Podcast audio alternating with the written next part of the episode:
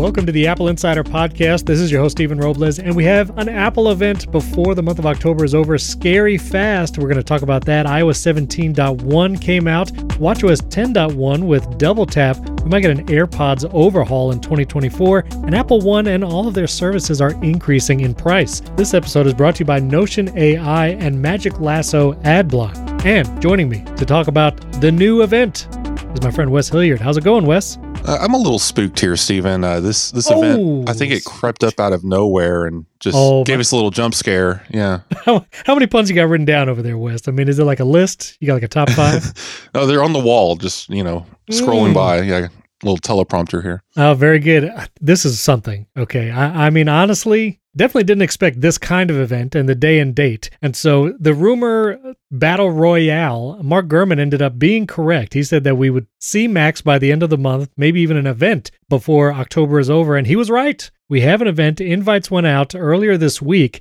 The event is going to be on Monday, October 30th, Halloween Eve, at the strangest time. I, I, mean, I don't remember any Apple event ever happening at this time. It's online only, no in person event, but it's at 8 p.m. Eastern, 5 p.m. Pacific. Also, that day, you should listen to HomeKit Insider because it will come out that morning. So, as you eagerly await the event, go listen to HomeKit Insider with me and Andrew O'Hara. And of course, Apple Insider Daily uh, comes out every weekday. I'm guessing you and Andrew did not dress up in Halloween costumes for your, your recording. No, we did not. Missed opportunity for the uh, the event that we're all just going to be sitting at home watching. Probably not. Probably not. But this is like for for UK listeners, like for our friend William. This is a, they already do the time change, I believe, this weekend, and so this event I think is going to be at like 1 a.m. Mm-hmm. 1 a.m. UK time. So there's been so much speculation about what this event is. First of all, there's a little animation on Apple's website. So you see scary fast, that's the two word tagline. And then on the website, there's an animation that shows the Finder face. And so Apple is clearly signaling to us this is a Mac centric event. Now, what kind of Macs? What chips are in these Macs? So many guesses. Uh, here's the possibilities. We might see an updated iMac with an M2 chip, which the M2 we've had for a while. The 24 inch, probably not going to change in design. Maybe we get a larger screen, but surely that can't be it. The event is called Scary Fast, Wes there's got to be something fast that launches on Monday's event. Am I crazy? Well, the M2 is pretty fast. I did, and especially enough. compared, especially compared to the M1. I'm abstaining from offering my opinion. No. okay. so right. at first, it was it, my gut reaction was no way. There's going to be M3 here. No way that we're going to see Apple's three nanometer Apple Silicon for Mac debut at 8 p.m. on a Monday. Right. But a lot of evidence has piled up since then, pointing to yes, M3 3 probably could happen. Now, that is curious because 8 p.m. It seems like an odd time for event. Again, most of the world east of North America is going to be asleep not watching live. So it begs the question would Apple release something like an M3 with the, the first three nanometer chip ever that it produces? Would it release something like that with half the world asleep? Well, first nan- three nanometer for Mac, it, A17 Pro is three nanometer. Oh, that's true. True. Uh, I've been doing some sleuthing, connecting some dots here. The 8 p.m. time slot, it appears could coincide with the fact that that is during Japanese business day hours, and they want to have for some reason they want this event to take place during the day there, and that would hmm. hint at the fact that well we're dealing with a gaming uh, focused event because October 30th is also the day that Resident Evil Village and Resident Evil 8 are launching on iPad and Mac and iPhone. Interesting. And uh, specifically on iPhone, it's the hardware ray tracing uh, version that that was announced because of the A17 Pro's chipset. So, what better day would it be to announce that M3 is coming soon and also capable of hardware ray tracing. Okay, so if it is M3, and I'll I will speak uh, my not prediction, but I do think we're going to see an M3. I, I don't think that an event is warranted for just an M2 iMac. Yeah, the suggestion seems to be that the 13 inch MacBook Pro is going to get a slight tweak to the design to where we're going to have no touch bar and maybe some thinner bezels, maybe a notch, and it's going to come in at with the M3 chipset and that redesign because hmm. yes as much as it is a redundant product in the lineup it is also like $700 cheaper than the next higher macbook pro right? So right. it's hard to call it really a pro in, in name. It still isn't a macbook air and it still isn't a two thousand dollar MacBook. Yeah. I, I I can see this sticking around in the lineup, and it is in dire need of a. I wouldn't even call it a redesign. It just needs to step up to the 14 inch language. It's not going to be anything spectacular. It's just going to be, hey, here's this $1,300 MacBook Pro Sure. M3. And the reason why I am definitely feeling M3, if this was only an M2 iMac, it would 100% be a press release. And while an 8 p.m. event seems odd, it would be even more strange to have an entire event for basically a chip that's been around for a year and one computer that's not getting a redesign. Apple doesn't do an event for everything now. Like in the last year, we had WWDC and they had the iPhone event. Those are the only two events we've had in the last year. And everything else has been press releases. And Apple has not shied away from literally launching products via press release, especially in the last few years. So I do think this is going to be M3. It's not just going to be an iMac. We do have a floating box image that's going around that was shared on social media. And that's a 13 inch MacBook Pro. The reason why I, I changed my mind a little bit on this possibly being M3, I, again, I'm not 100% on it, but I'm definitely more positive than I was. Mhm. Um, I looked at the timeline of chipset releases and M1 Ultra coming out in what was it, spring, and then Right. M2 coming out at, at WWDC in June. This is the same time frame. It's about three three to four months difference since uh, M2 Ultra came out, and so this this aligns actually with Apple's previous release schedule from M1 to M2. Like again. M3 makes sense. No ways M3 Pro, M3 Max. Yeah, I don't think like so. that's madness. I don't know why Gurman he did this last time with M2. He said M every M chip's going to launch at the same time, and every Mac's going to get announced at this event, and it, Yeah. it obviously didn't happen. But uh, for some reason, some wires get crossed somewhere, and he just thinks that everything's going to happen. Don't expect a 14 and 16 inch MacBook Pro at this event. Yeah, I, I don't think so. I think we will finally get USB C peripherals like the Magic Keyboard, Magic Trackpad, Magic Mouse. Maybe, hopefully, we see a redesign on one of those products, namely the mouse that has to turn into a turtle to charge. It'll still do that. Yeah, I probably will. Uh, but going, but uh, in addition to those things, what else could be in this event? If this is M3 event, this is my prediction. Okay, We're going to get M3 iMac with color match accessories and those USB C cables that were floating around. So C to C cables and then the C keyboard, C mouse, C trackpad. And then they're going to float out that 13 inch MacBook Pro. Both of those are going to be on M3 chipsets and they're going to say they're capable of hardware ray tracing. And here's a slate of games coming to Right. our M3 hardware ray tracing platform. Also, by the way, because this is based on the same chipset, A17 Pro gets these amazing games, and it's a universal purchase. You buy it once, you play it everywhere, and this is going to be Apple's gaming pitch. Uh, event for the Mac and iPhone ecosystem, and okay. No iPads, you know, nothing crazy. Yeah, and this this came out right after the event. Mark Gurman talking about this AirPods overhaul, and I think it's interesting because AirPods Pro 2 just got that recent update at the iPhone event with USB C and some kind of mysterious internal for lossless audio and Apple Vision Pro. But it makes sense that we will not see any AirPods at this event if Gurman is right that next year in 2024 the entire AirPods lineup will be overhauled. And we could just talk about this now. It looks like they will kind of marry the two AirPods and AirPods Pro lineup. There'll still be two distinct models, but they will look more similar. Possibly the AirPods 3 have not been selling well because honestly, I think the AirPods Pro 2 are just so good and you can get them on sale very close to an AirPods 3 price point. I think it's an inverse, uh, actually. I think because the AirPods 2, right, the original AirPods, Yes. those are still available, right? Or at least somewhat available. the old old AirPod style? Yes. Yeah, the, those are what's selling. And I think that's where this uh, claim from Gurman comes in. It makes a lot of sense. Let's divvy up the line. Let's re let's refresh it with AirPods Pro at the high end of earbuds and new entry model hopefully priced closer to 120 to compete with these other earbuds out there. Maybe the, this will be the AirPods 3 design at a lower price point. Maybe they remove a little bit more of the technology and you get some clear audio and some Siri and that's it. So uh, again, no AirPods at this Scary Fast event on Monday. Most likely Macs. I would say M3. It would be an M3 iMac, maybe also a larger size. Do you think we're going to get a 27 to 30 inch iMac, or are they just going to stick with 24? 24. Just the 24. larger iMac Okay. uh, won't be a- around until we get M3 Pro at the earliest. Yeah, I would be down for that. So M3 24 inch iMac. M3 base model MacBook Pro with a slight redesign. I'm going to throw one wild card in there because I do think since it's an actual event, even though it's virtual, not in person, and it's not just a press release, I'm going to say there's going to be some. I have no basis for this. No one has said anything. But last time it was updated, no one said anything either.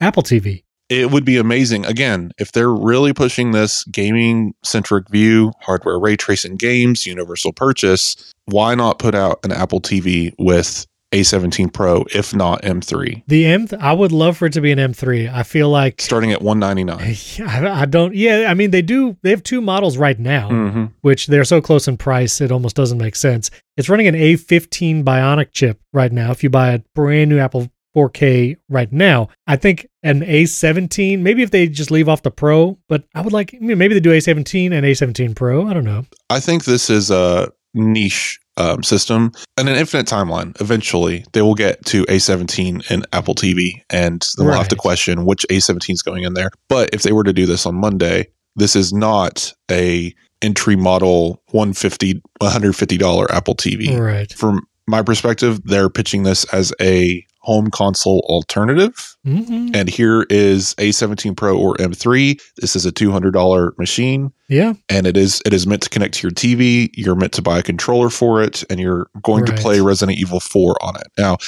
how many people are going to do that? I don't know. I do want to call back to an interview for iPhone 15 Pro with uh, the engineers behind it and whatnot, uh, those executives. They did point out that iPhone is not meant to compete with like PlayStation 5, right. Xbox, they're not interested in competing in that market because iPhone competes in a completely different market, and that's mobile. And Apple pretty much owns the mobile gaming space, at least financially. Uh, yeah. So the question is, do they make that play? I don't think that they would promote it as a here's your PlayStation 5 alternative. That's not going to happen. But they could definitely say, here's another way to play your favorite games on your TV that's already on your phone. They're not Nintendo Switch effect rather than because most people who who game own an Xbox or PlayStation and a Nintendo Switch. It's an add-on, and uh, I think Apple would pitch it that way as an add-on to your existing systems.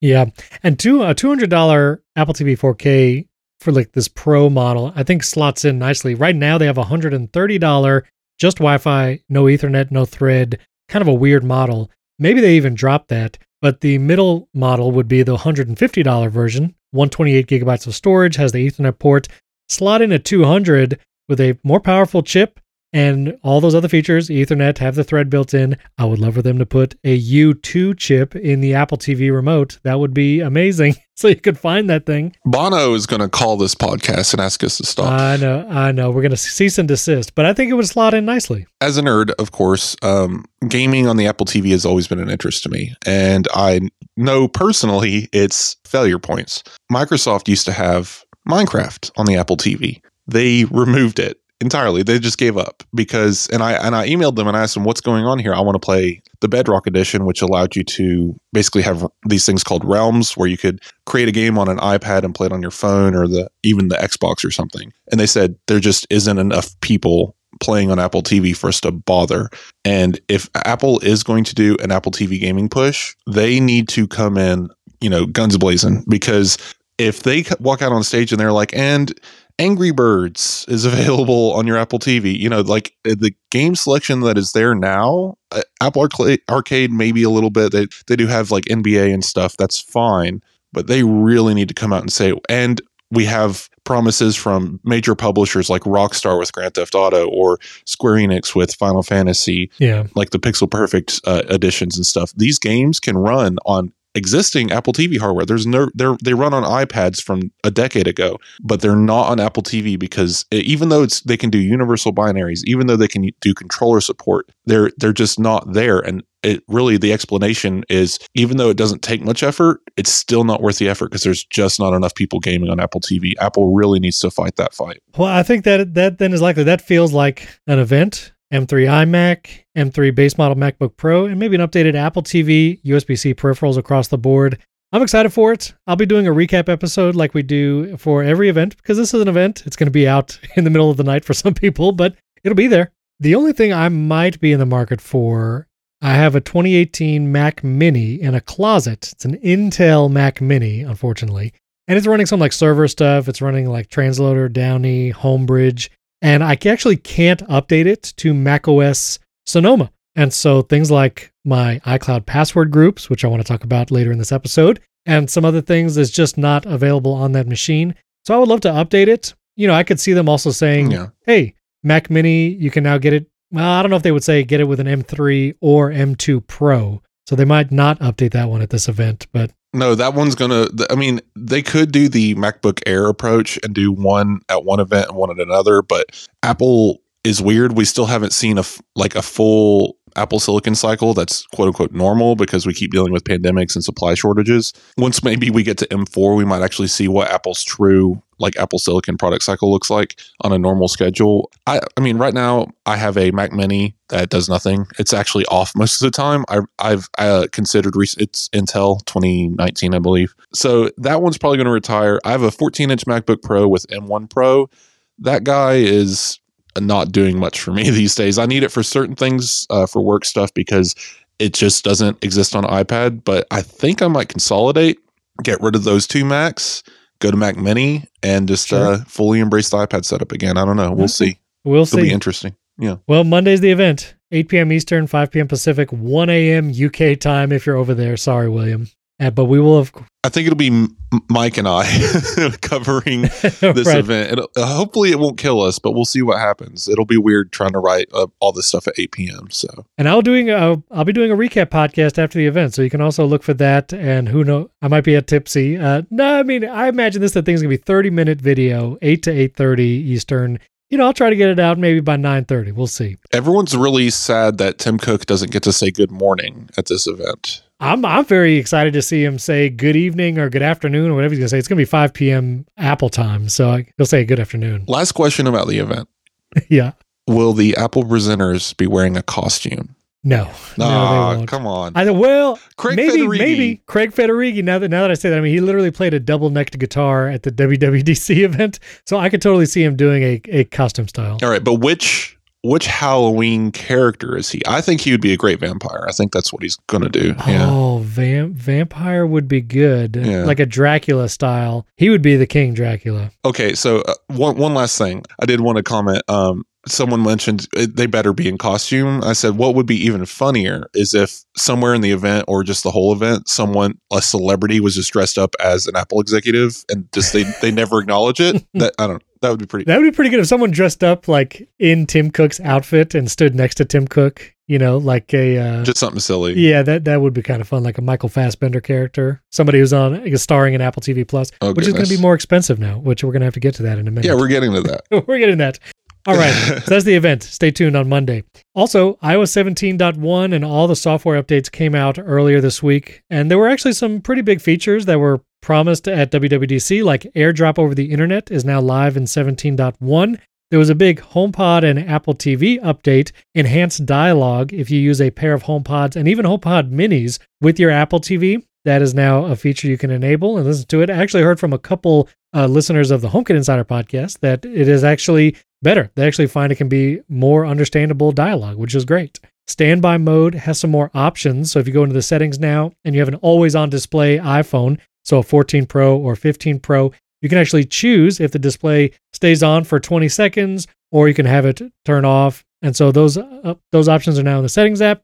Apple Music got some updates too. There's now like a favorite star instead of a like. You can even do it on the lock screen, which will play more into like playlists and things like that. And I'm actually thankful for screen time bug fixes. Uh, this wasn't in like the actual release notes, but all the, you know, iOS 17.1 videos, this was something that Apple stated on their website that screen time, the settings were not sticking. And I experienced this even with my own kids. Again, I have three kids, they're all in screen time. I manage all those settings via my phone and iCloud. And I found those settings were not uh, doing well. they were they were not staying set with iOS 17. So 17.1 is supposed to address that, and I will report back after a week. And we'll get to WatchOS and all that uh, in a moment. But seems like a good update. I don't know. Have you found anything different for you in your usage? Well, I've noticed that anything you've liked before in Apple Music is now a favorite that was automatically moved over. And it's important that you guys you know, start using that favorite button because soon, uh, maybe even iOS 17.2, there will be a new playlist format in Apple Music for favorites. And it's going to be Right. kind of like Spotify's uh gosh what is that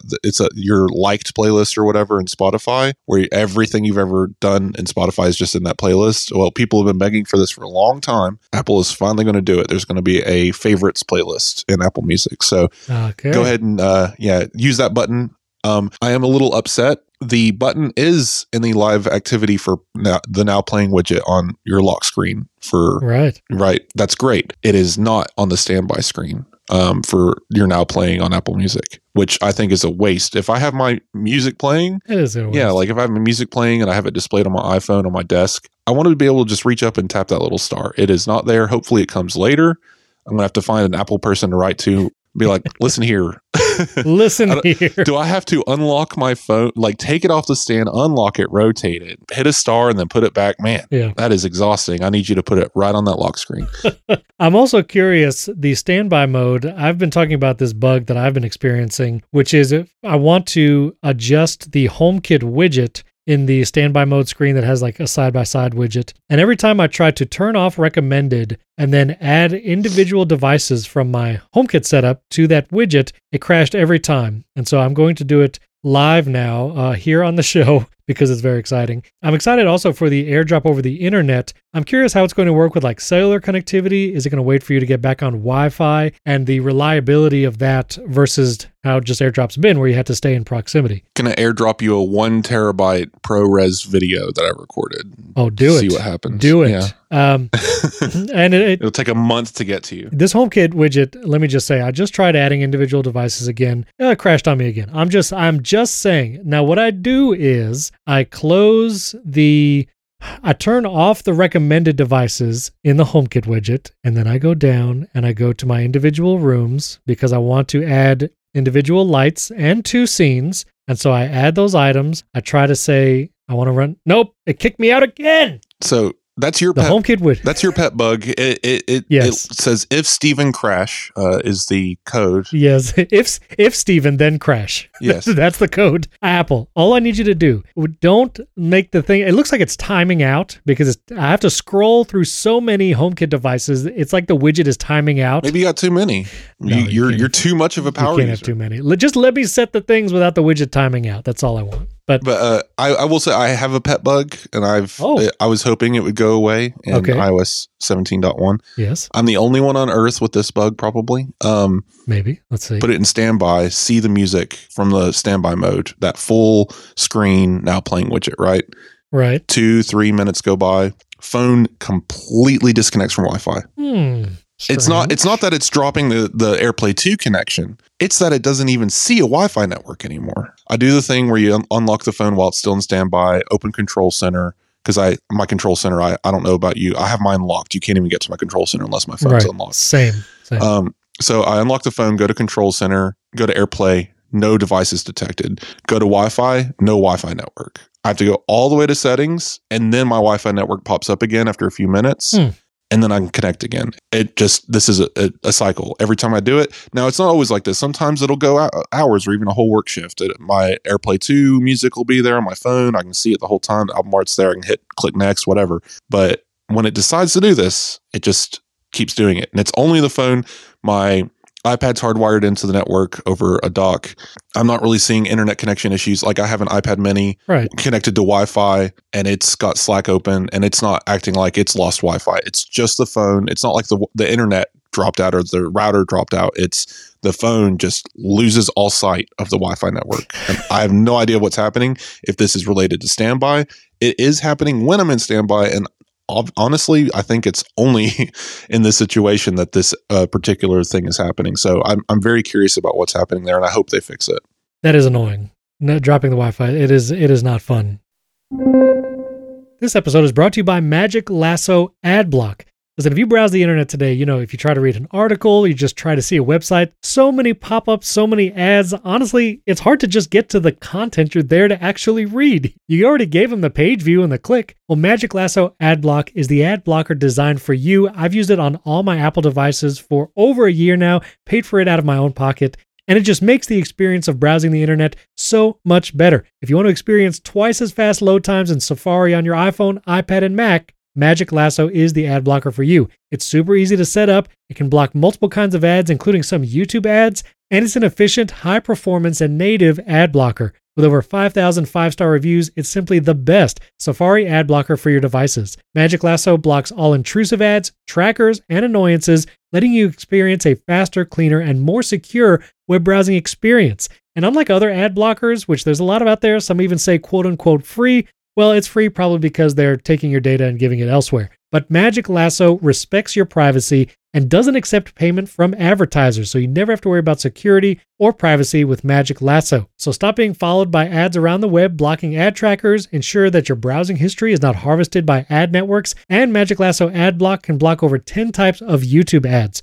So join over 280,000 users and download Magic Lasso Adblock from the App Store. Or as a special offer for Apple Insider listeners, go to magiclasso.co slash Apple Insider. You can receive one month free access to all the app features. Try it for free. See if you like it. If the experience is better, I think you'll love it. I know I do. That's www.magiclasso.co slash Apple Insider to receive one month free access to all features. That link is also in the podcast show notes. You can just click it there. Our thanks to Magic Lasso Adblock for their support of the Apple Insider podcast. And thanks to our friends at Notion. Oh, goodness, guys, I love Notion. I use Notion for project management, planning podcasts, planning videos, research, writing. Notion is just an incredibly powerful app all around. Well, now it is even more powerful because of Notion AI. If you don't use AI tools yet, it makes just a ton of difference for your productivity, for idea generation, things like summarizing, even translating. Notion AI can do all of that.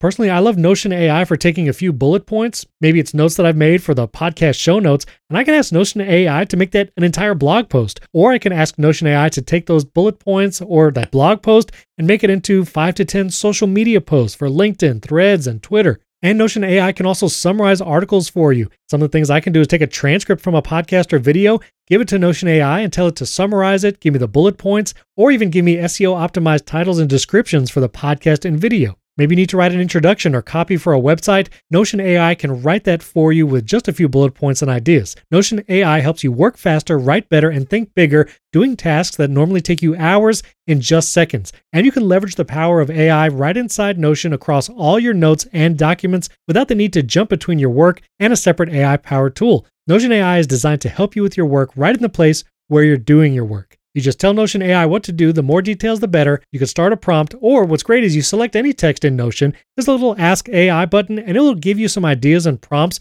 for how to use Notion AI to get your work done. So you're not starting from scratch. It's not intimidating like a blank text field. Notion AI will walk you through it and help you use that AI. This way you can get more done and get it done faster. So try Notion AI for free when you go to notion.com slash Apple Insider. That's all lowercase letters, notion.com slash Apple Insider to try out the incredible power of Notion AI today. And when you use our link, you're supporting the Apple Insider podcast. So try Notion AI for free right now at notion.com slash Apple Insider. That link is also in the show notes. You can click it there. Our thanks to Notion for sponsoring this episode. Uh, also, just on a side note, uh, we were delayed in starting today because I was upgrading my internet. I've had uh, one gigabit down and up. Is it gigabytes per second or gigabits? You're supposed to say gigabits, right?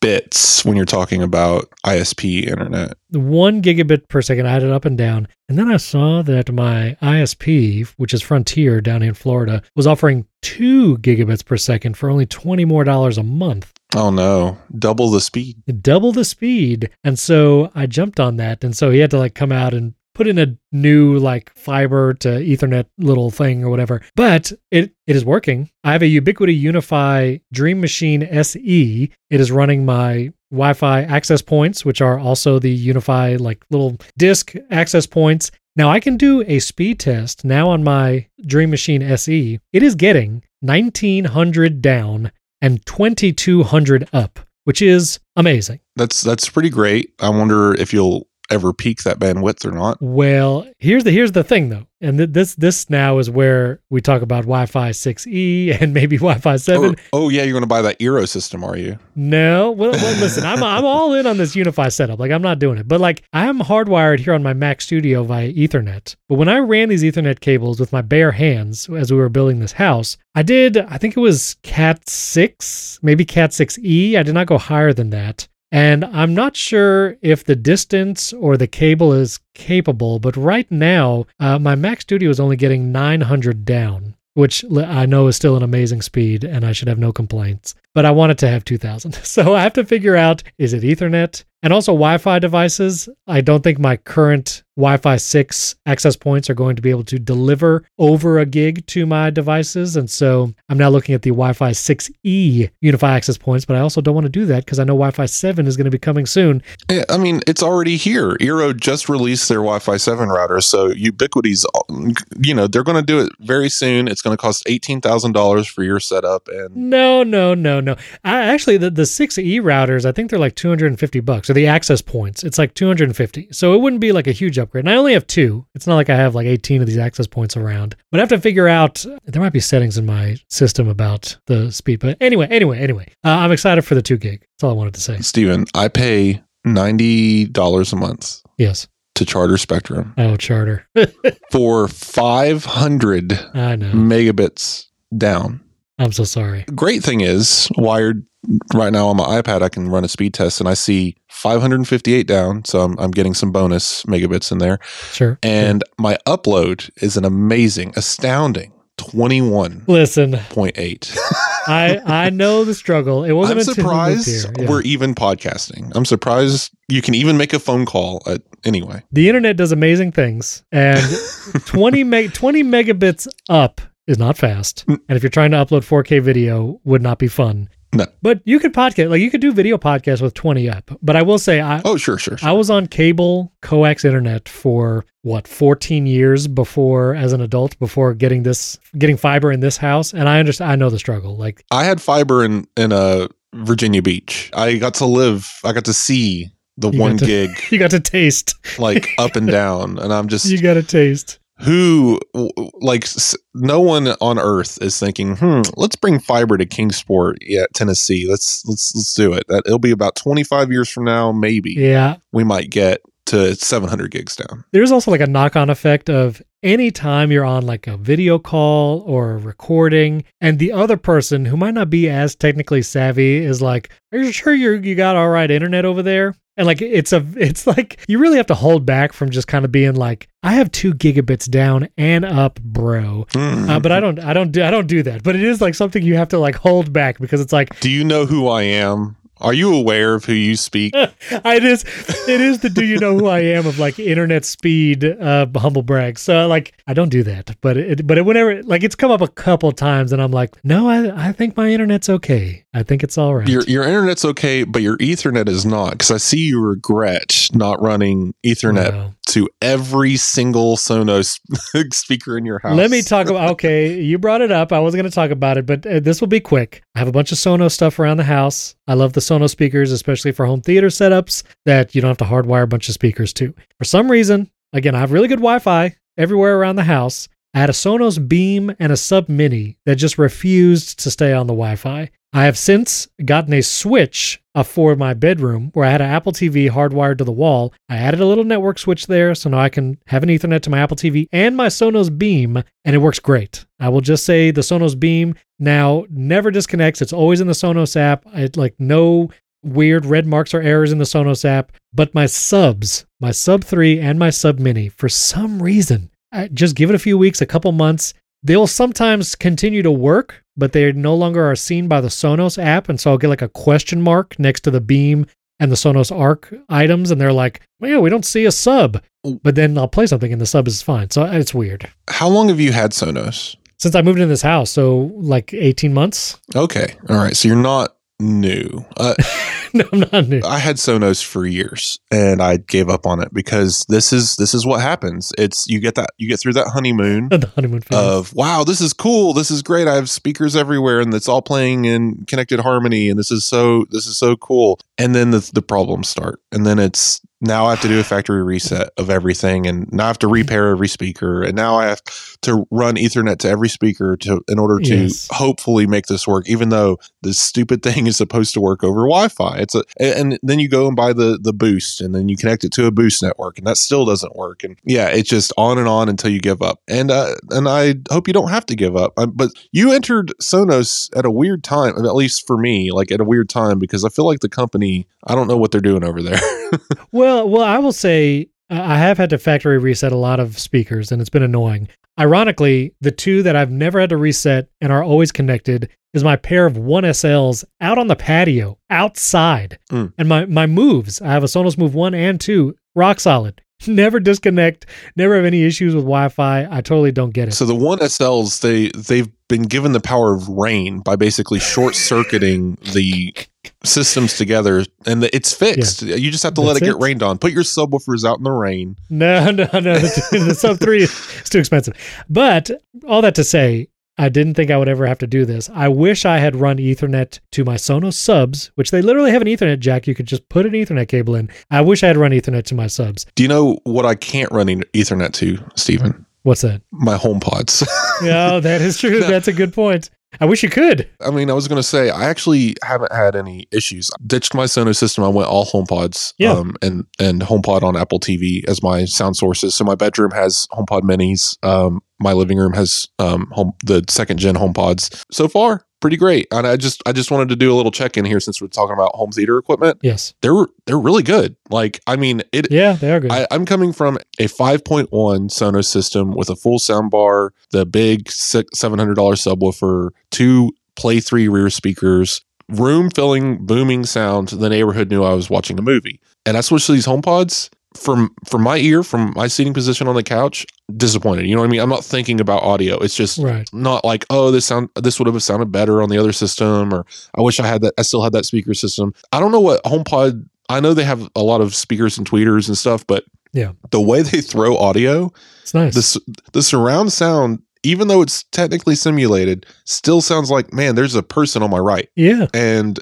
still enough bass to rattle like things because those homepods have so much bass and I, I i don't know why but like i just wanted to say like man good system. Like i i i have i've not regretted that transition and i'm still hopeful that we get that uh eventual add some homepods uh so you can have four in a pair to fill up the room more with uh, home theater sound. Like that would be amazing. Hopefully we get that soon because i that's a software update. Just do it apple Right, right, right. tomorrow. Just do it. Yeah no like it's it's an excellent setup and uh wonder how long it'll be before you decide that sonos isn't worth it and go back to homepods but moving on We'll see. The, the, only, the only thing I want to mention is uh, Dan Seifert from The Verge. He mastodon me and told me that you can actually have your Sonos speakers create their own wireless network if you want to see if it works better than your Wi-Fi. that's the boost network That's a- but the big that i was talking about right, the big issue there though is you can't start that kind of network from a home theater setup. So my Sonos Arc and Sub, and then my Beam and Era 300s and Sub Mini, I can't do it from any of those. you got to have like one of the random play speakers that you have around your house connected directly to ethernet Right. Yeah. Which and I don't have any plays right now. I have my pair of one SLs out on the patio,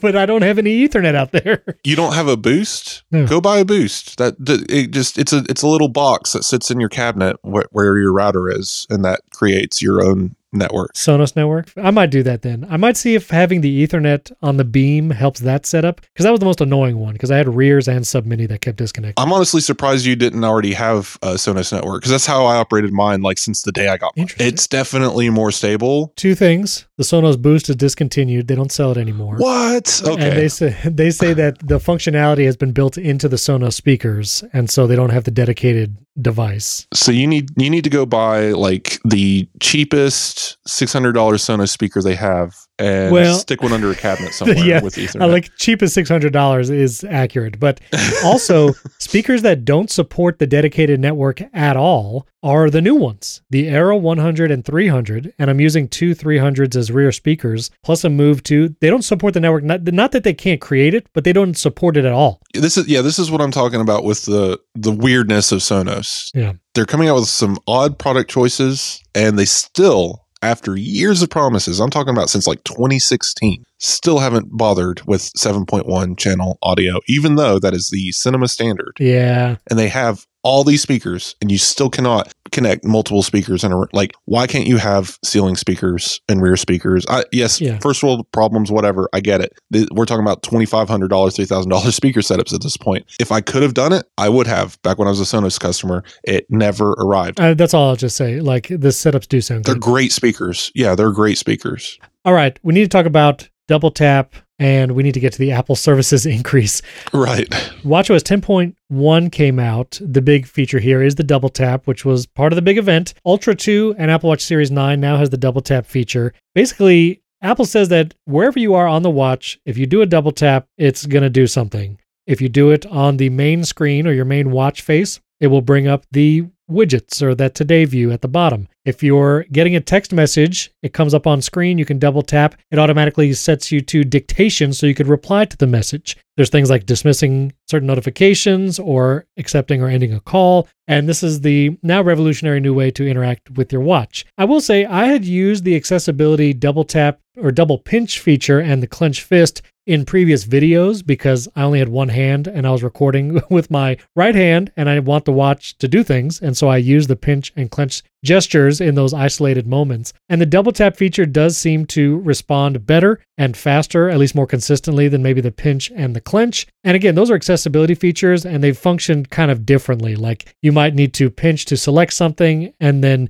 clench to actually uh, select it or like, you know, move the selection around and then confirm. The double tap is really like the here's an action, do it right now with a double tap. I've been using it and I do enjoy it. And I'm like, it's one of the reasons why I bought this watch. And so I, I was very excited for it to come along. Different limitations, third party apps can't function with it. Like I just tried it in like Carrot Oh. Weather and it's so funny. It, it pops up with the hand symbol on the screen and then it shakes like it's shaking its head no at you. Like, no, I can't do anything. Okay. You can go into settings and say, do you want to play pause music or skip music? That's the only setting that you have right now for double tap. I think that it's interesting. Like, uh, so I use Apple Podcasts and Apple Music. So luckily, I, I do have the option of using double tap for those features. Uh, correct me if I'm wrong. Does double tap doesn't work unless the scr- the Apple Watch is aw- awake, right? Right. The screen has to be active. It won't work if your wrist is down and it's in the standby mode or whatever. Yeah. So you can't stealth like skip songs or whatever. You have to. You still have to raise your wrist or Correct. but I have found myself in situations like if I'm carrying something or, or whatever, yeah, like I, I really want to do something, control something, I can now do it with the double tap. And I, I- I find it interesting. It hasn't like the use case hasn't uh, appeared yet. I mean, it's only been out for like a day since we're podcasting. It's going to be something to try out. And I, I wonder if Apple will expose that API. And I, I expect they will. And they'll probably broaden the use case a little bit as well. Yeah, I- I'm curious. I-, I need to spend more time with it and see if it actually comes up at random times. Because third party apps can use it, that's a little unfortunate. I would love for AnyList, which is my beloved grocery app, if I could like check an item off with a double tap as like the top item that's on the list, like just tap it off like that. So I don't know. Hopefully they open it up and, and they increase it. it is useful for sure. Uh, I haven't had any accidental double taps, but again, the the requirements are so specific. You have to be, you know, the the watch has to be active. So I don't think you're going to run into any issues with this gesture. All right, I want to talk about iCloud password very quickly, and then we'll end with the uh, we'll end with Apple One and services increases. Right.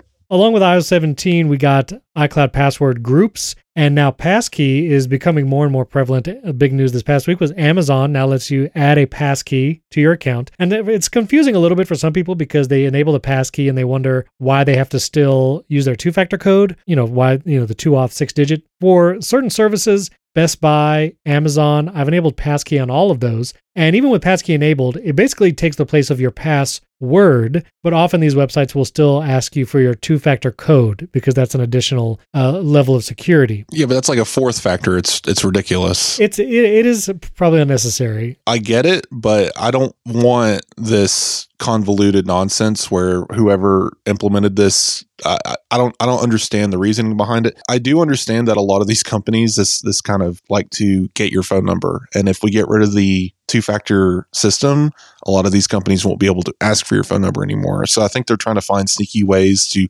still get access to certain information. That's why Apple's hide my email thing is such a uh, annoyance for these companies and now they don't even get to get your phone number. Yeah it's it's going to be interesting seeing how this all shakes out in the next few years. I will say apple has implemented passkey for your icloud account your apple id and that works great. If you go to those websites on your mac or your iphone and ipad you can choose login with passkey. It does face id or touch id on your mac and you're in. You don't have to do the two factor code at all passkey is your your way in, which is great. And iCloud yeah. and iCloud passwords syncs those passkeys across all your devices. And so if you do add a passkey, it's not just locked to that device that you set it up on. It can if you set up a passkey on your Mac like I did for my Best Buy account, that passkey is synced over iCloud to my iPhone, iPad, all my Apple devices, and so your passkey is available on all those different places. And it's and it's portable. You can take it to 1Password or Google if you want to. And I think we established before, passkeys and iCloud passwords works with shared passwords. So yes, a really interesting technology. It's definitely the right step forward.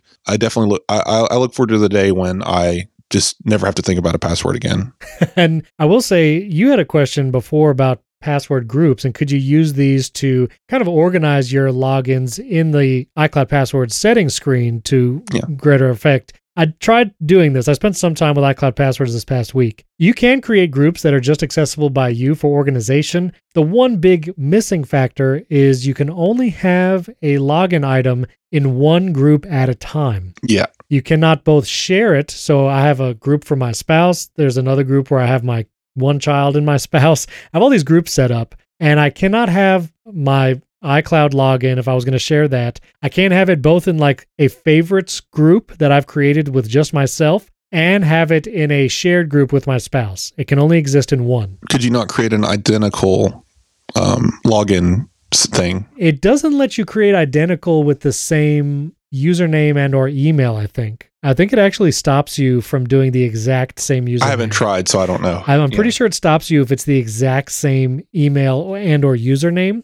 and also if you did that then it becomes when you go to log into that website, you're going to have 18 items in this long list and it's going to be a pain in the neck. Yeah, we're trying to like work around a system that isn't supposed to work this way. I, I think, again, the person who works on this stuff, uh, like Ricky Mondello, yes, they've been very vocal about how passwords aren't meant to be in your face like get it out of the way forget about it don't don't think about it. Use the strong password put it in keychain use face id to authenticate move on. Uh, like we're not meant to be in that settings app living there and i think that again that's why we don't have a dedicated passwords app and probably never will. I i, I think we're trying to force it to be something that it isn't and especially like i said before with passkeys uh, coming around and hopefully uh, we see more companies embrace passkeys that there's no point in even bothering with any of this other than the shared system to actually share with another human being rather than sorting like a weirdo. But well, and I would also say that because I, I, did it too. I did the sorting thing. I was, like, oh yeah, let's do all these different categories and let's try all this stuff. But it, it just it's not meant for that. It doesn't really work that way. And it's also clear that Apple is not going to intend this for like a business Teams usage, which is why you'll still have room for 1Password and other applications that teams need to use it. Sure. Invite users with varying levels of access. So it's not going to replace that kind of, you know, enterprise usage,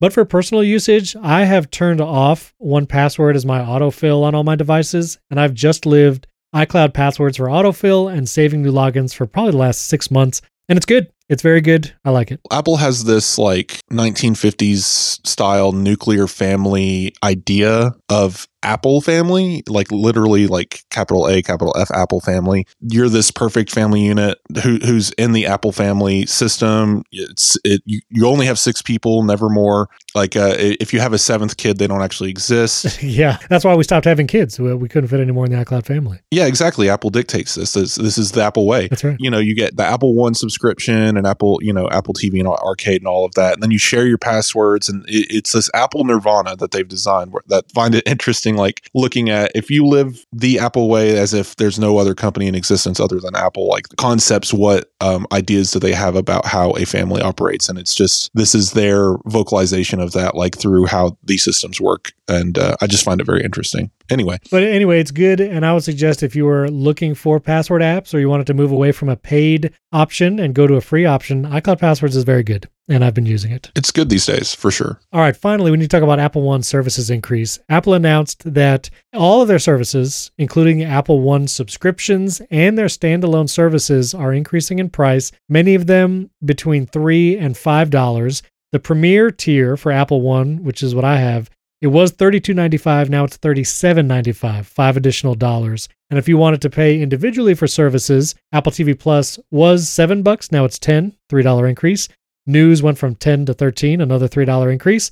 Apple Arcade 5 to 7, a $2 increase. And this is I think it's hilarious seeing all the reactions on the internet. For example, Apple One Premier, the most expensive package, went up by five whole dollars, five dollars. Yes. And people are saying like Apple TV Plus doubled. It went from four ninety nine to nine ninety nine in like less than thirteen months or whatever. I, I, will be empathetic and say like, listen, price increases for anything, especially in like the current economic climate. Like I understand, like it is. It's not ideal. It's not ideal. It's not fun. You like you're paying more for the thing you think you've been paying the same amount for for years. Now, Quinn Nelson, the Snazzy Labs YouTube channel, he was like, I'm not using all these services. Like, I'm not using Apple News or Fitness Plus, and it would be cheaper now for him to get things like onesie twosie, like just pay for iCloud. Kind of. It is. If you're using Apple TV Plus, Apple Music, and paying for two terabytes of storage, you're higher than the Apple One Premier plan already. Right. And he also said it is kind of a not kind of. It is a big headache to try and then choose some subscriptions to share with your family and choose to pay some individually because he's just trying to get the cheapest price for everything. And so you can do that if you find that you're not using all of Apple services, although I will say the crosswords and Apple News is pretty fun and I've been doing it. Uh, so you can do that. Overall, like if you look at the entire landscape, these increasing in pricing, like this is going to happen like across our lives. Like these services will get more expensive. For reference, too, we just went through one of the craziest strikes, writers and actors, and yeah, yeah. Apple has to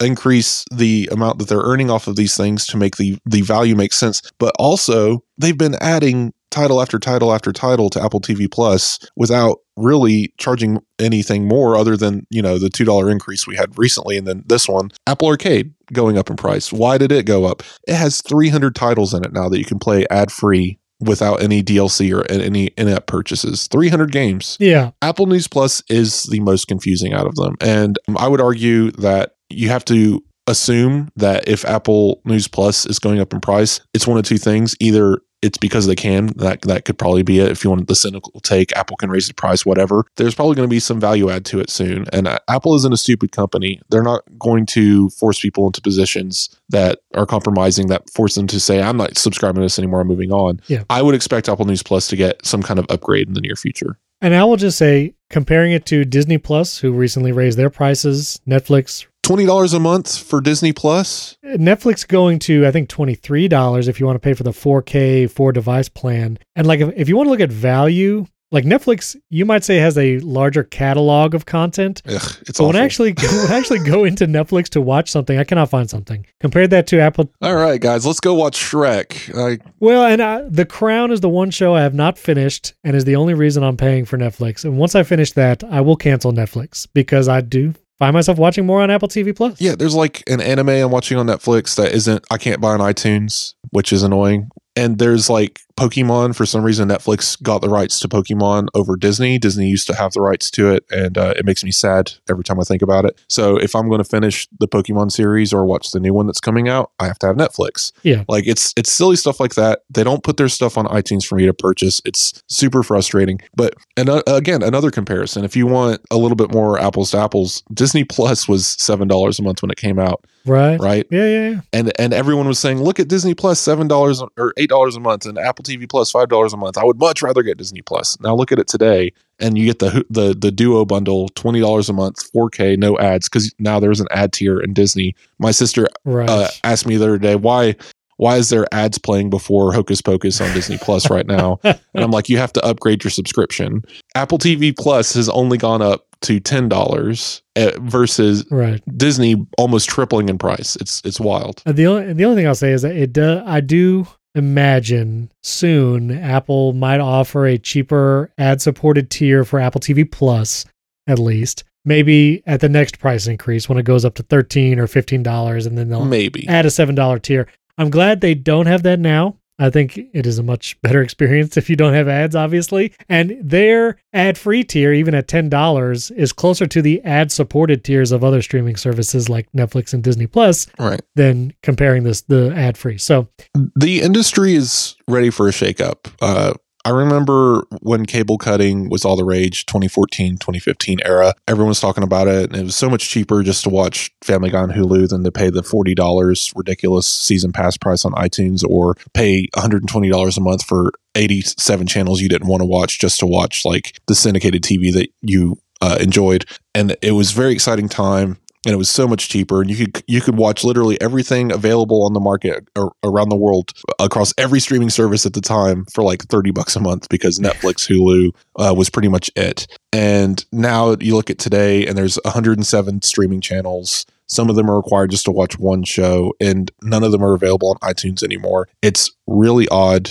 It's definitely time for another lateral shift. I think we're going to lose some of these companies along the way. I mean, look at the great consolidation right. around Discovery and uh, all it, all of those things. So it's weird, but for me, I mean, sadly, I'm in the situation where because I have a few shared accounts more or less with other people, Mm. I can't get rid of these things. So I ha- I'm going to have Netflix. I'm going to have HBO. I'm going to have Apple TV. I'm going to have all these things. But Yeah. for me personally, when I look put them all down on a piece of paper, uh, bit for bit, the Apple One Premier plan I'm paying for, that's the one I'm getting the most use out of. I do think the the meme, like I've seen this meme going around where it's like the Captain Planet kids, and it's like a streaming service name is above every kid, and they're like, "When our powers combine," and then the Captain Planet figure says, "Your price is just as cable as just as much as cable was back in the day," and like Yeah. it is now true and like you're saying i do think the world at least you know western everyone who has had experience with streaming services over the last 10 years knows what it was like to cut the cable and then only pay 20 to 30 dollars and so like you're saying i think we will either see consolidation or people really choosing these are the two streaming services i'm going to pay for Right. those who watch sports might be in a more difficult position to try and navigate what sports you pay for Mm, Sports is just a mess. it, that is a mess. But I know for me, it's it's Apple TV Plus and honestly, I mean Disney Plus because of the kids. Like those would be my two streaming services that I continue to pay for. Max and Apple TV Plus for me. Um, if I Yeah. only could pick two, of course, Disney, I wouldn't want to get rid of either. But um, outside of that, there's not like a, oh God, I need this. I, I could live without them. Yeah. But yeah, it's just an interesting uh, thing. Like just looking at the, the, the totals here, if you really didn't want Fitness Plus and News Plus and you just wanted to stick it to Apple, subscribing to the rest of those things would cost you $6 more a month than just paying for Premier and having Apple, Apple News Plus and Fitness Plus. So I don't know. I just I find it interesting seeing how people talk about these things. And uh, any anytime it comes to money and having to spend more, people are going to rage. And I understand it. It does suck having to suddenly spend more money for something that you thought you were already paying for. Um, but Apple, like I said, I think they're a smart company. I think we're going to see value adds here. We're just going to get even more content. They just announced a new slate of specific things coming between now and December. Nothing too exciting, but um, just again, they're on top of this. And Yeah. now that Apple Arcade is where it is and that we have the hardware ray tracing stuff, I expect to see some value add there as well. News Plus could use some upgrades around just better ads, better uh, Right. sorting systems, better algorithms. Like, I think that all of this is coming, and I think the pricing changes suggest that because Apple wouldn't increase the price of these things if they didn't think that customers would get a return for that. Like, I don't think they're being scummy here, if if you Yeah, get what I'm saying. I don't think so. Apple event Monday. Tune in. Keep your eyes on Apple Insider. Wes and Mike will be writing. I'll be doing the recap podcast on Monday. I'll be live posting and everything, and you can follow Wes and myself on all the different social networks. Those links are in the show notes. Of course, you can support the show at patreon.com slash Apple Insider and directly in Apple Podcasts to get an ad-free version and early access every week. Thanks everyone for listening and tuning in. We'll catch you next time.